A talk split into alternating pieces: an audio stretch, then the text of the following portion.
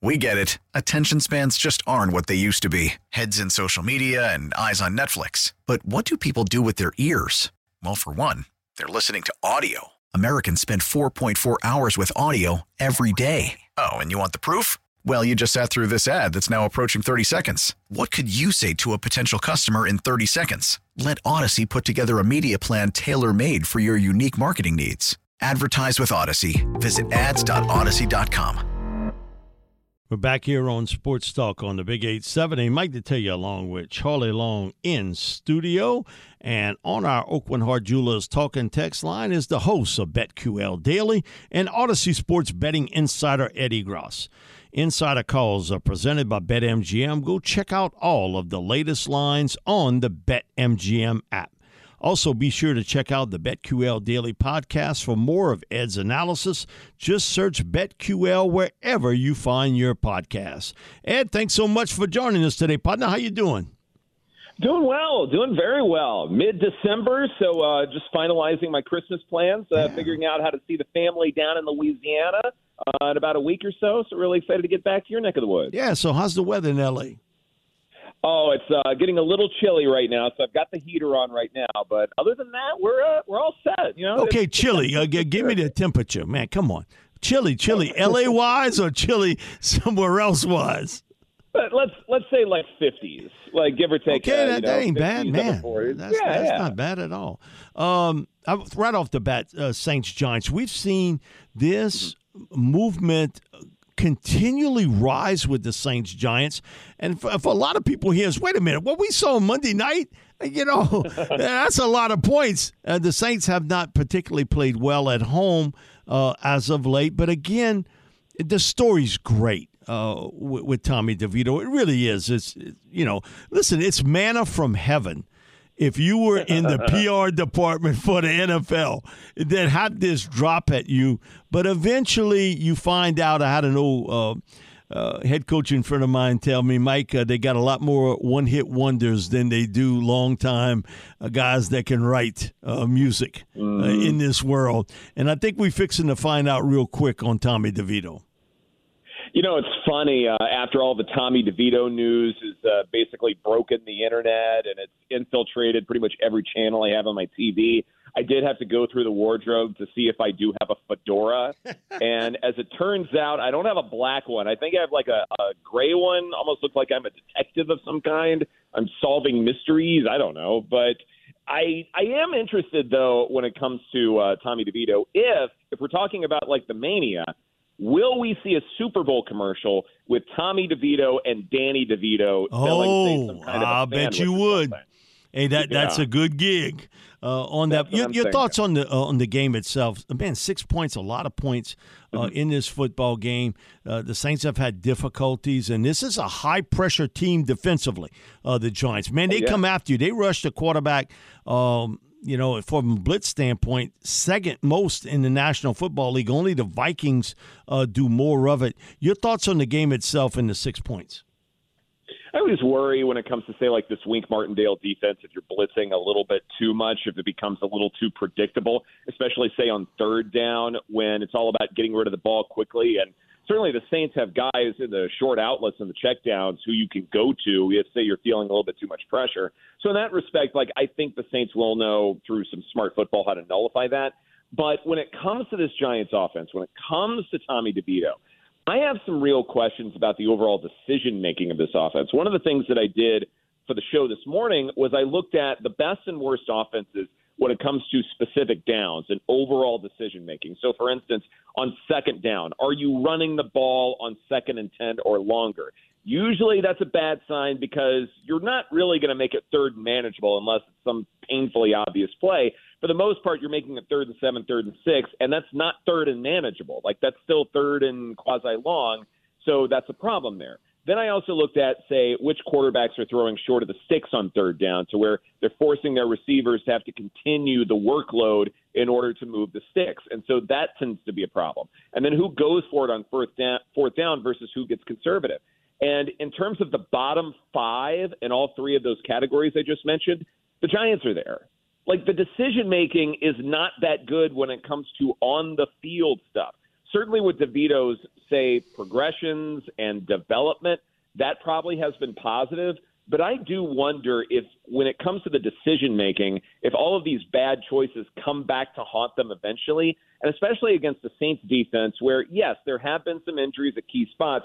At, at the same time, you still feel okay about them. Like, it's not a bad unit by any stretch of the imagination. That secondary is good. good.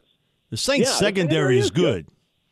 Absolutely, it is. And I think you combine all of that, then I feel like this is a secondary that can force the Giants into mistakes and into some brand of conservatism where they're just not going to be moving the ball effectively throughout the course of the ball game. Your thoughts on because uh, everybody be scoreboard watching here. Tampa Bay Bucs, mm-hmm. Green Bay Packers. Man, the Packers laid one out uh, Monday night. That was El Stinko uh, on their part defensively. Uh, I was mm-hmm. telling this to Bob at the end of the game. I don't know what coverages they were in, but the Giants mm-hmm. receivers, they were high school open. There was nobody right. within five or six yards of them. And DeVito made the throws, and I give him credit there. But those receivers were running free downfield.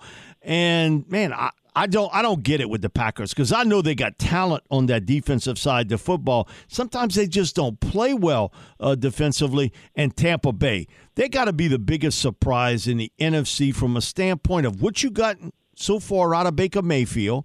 They got some talent on defense, and certainly two big time receivers with Godwin and Mike Evans. Running game, uh, matza matza there. Your thoughts on Packers Bucs? It is funny when you're talking about this Tampa Bay rushing attack that Rachaad White has been largely inefficient. But then there was that spurt where you sort of made him a pass catcher, and then suddenly he was really, really good, and to kind of open things up. And so it is something where when you're looking at this Bucs offense, it has evolved a little bit. It, it, for Baker Mayfield, he needs the rollouts. He needs to prove his athleticism. When he does that, then it's not a terrible offense. You know, have a guy in motion, things like that. Not a terrible offense, but there's an obvious ceiling as far as what they're capable of. And certainly, this is something that Saints fans know really well, right? Like it's something Tampa Bay isn't elite, but they do have Mike Evans, so that gets you so far. And Baker Mayfield isn't outstanding, but in terms of quarterback consistency, maybe it is there. But specifically when it comes to this game, like I will be looking at the injury report very carefully, and I will be trying to read tea leaves very carefully because I do believe that when it comes to Jordan Love, he needs everybody yep. to be successful. I he agree. needs everybody to be healthy, and most importantly, he needs Christian Watson out there. That hamstring injury is going to be a big question mark. He really does need Watson out there. If not, then he is a completely different quarterback. But when everyone is out there, and I think the Packers have an outstanding offense. And so when it comes to this number, in a weird way, I'm still going to back the Packers. Maybe I'm talking out of both sides of my mouth here, but maybe with a second week without Watson, they're able to make a few more adjustments and at least become a little bit more competitive. I'm also curious when it comes to a warm weather team going up to Lambeau Field, obviously a cold weather environment. How much does that matter at the end of the day?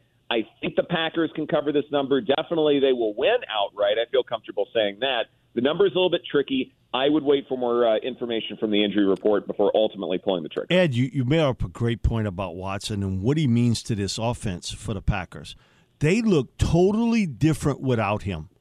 Uh, being able to throw the mm-hmm. football. I mean, the other guys are, are, pretty good players, but no, he's a tilt the field guy when he's healthy. Now the problem is mm-hmm. uh, is keeping him healthy. But man, he is a really good young receiver in this league, and they are totally different offensively without him in the lineup. Well, there was a, a study on Twitter not that long ago from uh, a buddy of mine, Robbie Greer, who does a ton of great NFL work. And one of the things that he said was when it comes to deep balls, 20 plus air yards down the field, that may be more about the receiver and his skill set than it is about the quarterback. I However, agree. a quarterback does with 20 plus air yard throws, okay, fine, but I want to know who the receivers are. Because, like, look at the Dolphins, for instance. When you've got Tyreek Hill, that's the Tyreek Hill show when it comes to those bombs. That, that has a lot less to do with Tua. That has more to do with Hill. I think when it comes to the Packers, it's a similar dynamic. Yeah. Jordan Love needs Christian Watson to blow the top off of any defense. And if that's not there – then all of a sudden you're forcing Jordan Love to kind of develop into a serviceable quarterback almost overnight. And he's young. He needs some time. He needs those reps. He needs game experience, and he's just not there yet. And kind of looking at one of the most intriguing matchups I think of the weekend, and it's a line that's a li- shifted a little bit. The Broncos at the Lions. Broncos obviously red hot, mm-hmm. winners of six of their last seven. The Lions kind of moving in the opposite direction, so to speak. Detroit's still four and a half point favorites at home. I think the line was actually at five, maybe even higher than that. So it's come down a little mm-hmm. bit. Some money has come on to the Broncos because they've just been playing well recently. The Lions haven't. But there's a couple matchups here that really kind of intrigue me, specifically the Broncos' rushing defense, which is the worst in the NFL, versus an offensive line and a rushing attack with Detroit that is one of the best in the NFL. I mean, that's just a huge mm-hmm. mismatch. Mm-hmm. So, are you looking at this line at all, or are you going to be playing more player props with David Montgomery and Jahmyr Gibbs versus the Broncos' poor rushing defense, or do you have any kind of a play with the line at four and a half? I do like Jahmyr Gibbs a good bit here just because I think the Lions will know how to use him in terms of the middle of the field, even though this pass defense seems to have improved a good bit. You know, with Patrick Surtain and guys like that, the Broncos' pass defense was never going to be that bad. The individual talent is well enough to where as long as they're coached up, then they should be okay. But I do think with Jahmyr Gibbs in terms of say crossing routes and things like that, maybe his receiving prop over, maybe something that I look into. But as far as the side goes, my model had this as Lions minus 3.4. So I looked at four on BetMGM this morning and wasn't comfortable pulling the trigger and wasn't sure if it was going to move, say, in the Lions' direction. If it did, I would probably go the other direction. So I'm probably waiting to see if there is a book out there that might do four and a half, something like that. Uh, if it's not the case, then I'm probably going to look at, say, Jahmyr Gibbs, Montgomery, something like that. Because you're absolutely right. This Broncos rush defense has been absolutely porous. And I do think the Lions being back at home this should be a get right spot for them. Maybe not an overall convincing win. Maybe the Broncos get some kind of a backdoor cover, something like that. I can believe that with Russell Wilson. But ultimately, I think the Lions will win the game. Your thoughts on tonight's game? Uh, when you set this up years months back, you didn't think it would be Aidan O'Donnell and uh, Easton Stick as the starting quarterbacks. Man, if you did, you'd have won a lot of money on that deal. But uh, your thoughts tonight on the Chargers, Raiders, and uh, you know, th- late in the year like that, I, I, know they're still sort of fighting for some football life because uh, they're both mm-hmm. on you know life support systems uh, at this point. But uh, your thoughts on tonight's game? And again, we talked about this before the show. Man, gambling and fantasy football keeps you interested. Uh, people say, "Oh, oh yeah. the ratings are going to tank." No, uh, the, the interest is there. Now, the NFL will never admit this, never. But what fantasy football and gambling has done to keep everybody's interest in games? Exactly. That's just it, though. Is we can look at a game like this and try and parse. Okay, who's going to be the the Chargers' primary weapon in a game like this? Like, who do you trust in this spot? Because uh, I mean, they've had one injury after another seemingly every single week. So who do you trust at this point? And maybe if you figure something out, someone's going to get a really large air yard share, then yes, you want to pounce on that for fantasy, DFS, and betting. All of that's very important.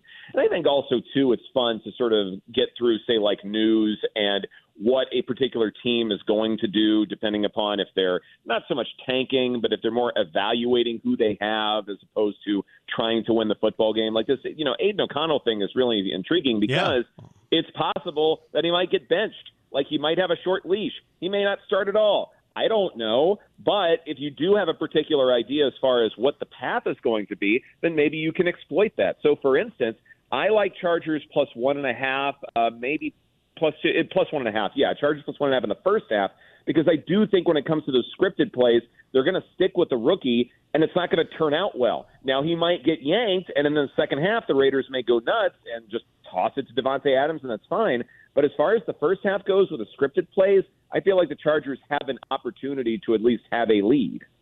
And last one for you. I just want to break have you break down the Buffalo Dallas game this upcoming weekend. Yeah. Buffalo. I mean, if you're looking at the AFC playoff picture, it's actually kind of hilarious how many teams they technically have on the bubble. There are six teams mm-hmm. with a seven and six record, and I noticed that some of them are kind of trending downwards, some of them are trending upwards. Like I don't think the Steelers are going to be with a winning record by the end of the season. I think they're trending in the wrong direction. Buffalo's a team that's fighting for their playoff lives right now. They're currently the 11th spot in the AFC despite their seven and six record. But at the same time, on the opposite side, you have Dallas, who's currently the two seed. They have the control the NFC East by beating the Eagles this past weekend. I think this is a really intriguing matchup in Buffalo. The the lines shifted a little bit here. It's I think currently favored Buffalo's favored by two points. It was two and a half when we were picking earlier on the week. Um, so Buffalo must win game for them, but at the same time, it's a must win for Dallas to keep up in the NFC East. Yeah, the other thing too is so many peeping eyes watched them Sunday. Man, a mm-hmm. lot of people watched. It was that. a huge win over Kansas and, City. And so, does that kind of regulate what you're going to see? Maybe people gambling late in the process here, waiting to see where that line settles in. Because man, mm-hmm. uh, you couldn't walk away from that game and say the Cowboys weren't a very impressive and very physical football team.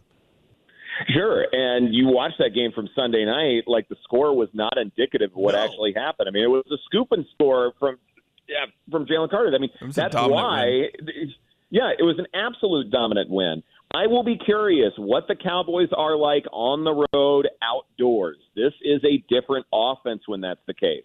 Now, I do believe, though, that if you're betting on props, like because the Cowboys defense plays a ton of man coverage, this might be the Stefon Diggs show all these last couple of weeks where, you know, we got Joe Brady in there for Buffalo, and it's all about being a little bit more conservative, emphasizing the run game, the tight ends, all that stuff. I think when you've got man coverage, you're probably going to Stefon Diggs just a little bit more. So I would not be surprised if the game plan changes for the Bills. But ultimately, I probably like the under in this one. Total, I believe, was 50 and a half. Yep. I am curious if, say, Dak Prescott to CeeDee Lamb is still a good connection in that environment. And if the Bills go to the Stefon Diggs game plan that at least I would recommend, or if it's something where they're still going to emphasize the ground and pound and short passes to the tight ends, and if that's the case, then you playing in Dallas's hands. Yeah, I mean that's what they I did against playing Kansas in City. Dallas's they, hands. They, they went that. to tight end and running back more than they were their receivers against the Chiefs. But I mean, I get your point definitely right. Ed about this matchup with the with the Cowboys. I kind of agree. I think that could be the Stefon Diggs show. At the same time, how does you know Dallas counter. I, I, I think the under over under line is pretty interesting, 50 and a half. Uh, that sure. seems like a lot of points, even with this matchup, because I just think the Cowboys defense has been playing so well recently. A hundred percent, absolutely. Ed, thanks so much for joining us, partner. You take care, and uh, be uh, great to have you back in the Bayou State. Thanks, Ed. Absolutely. Appreciate you guys. All righty. That was the host of BetQL Daily and Audacy Sports Betting Insider Ed Egros. Insider calls are presented by BetMGM. Go check out all of the latest lines on the BetMGM app. Baseball is back, and so is MLB.tv. Watch every out of market regular season game on your favorite streaming devices, anywhere, anytime, all season long. Follow the action live or on demand Track four games at once with multi-view mode and catch up with in-game highlights. Plus, original programs, minor league broadcasts, and local pre- and post-game shows. Go to MLB.tv to start your free trial today. Blackout and other restrictions apply. Major League Baseball trademarks used with permission.